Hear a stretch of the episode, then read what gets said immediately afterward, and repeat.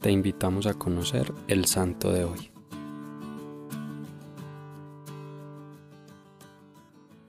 Hoy te presentamos a San Nicolás Pieck. Nicolás es uno de los mártires de Gorkum, una ciudad de los Países Bajos, en donde fueron también martirizados Juan van Osterwijk, Leonardo Pegel, Nicolás Jansen y Godofredo van Fuinen.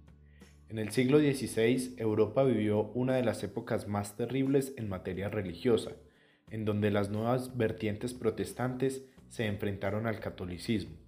Vale la pena mencionar que esa fue la excusa para muchos intereses políticos también. El momento más álgido de ese conflicto fue la Guerra de los 30 años. Dentro del protestantismo, uno de los pensadores más relevantes fue Juan Calvino, quien pronto se separó de Lutero y sus ideas tuvieron amplia aceptación en algunos estados europeos. Es en este contexto donde Nicolás Pieck, que era un sacerdote franciscano y guardián del convento de su ciudad, predicaba en defensa de la Iglesia Católica.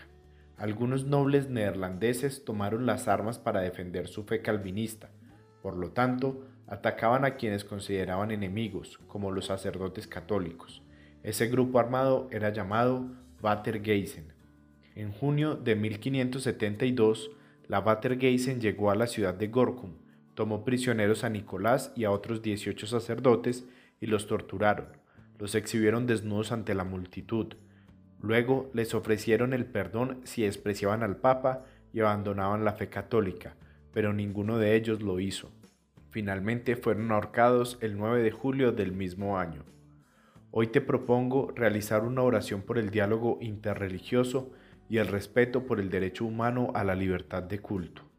Señor, por intercesión de San Nicolás Pieck y los mártires de Gorkum, te pedimos que nos concedas la gracia de perseverar en nuestra fe y en la búsqueda de la santidad hasta nuestro último aliento. Amén. Cristo Rey nuestro, venga tu reino.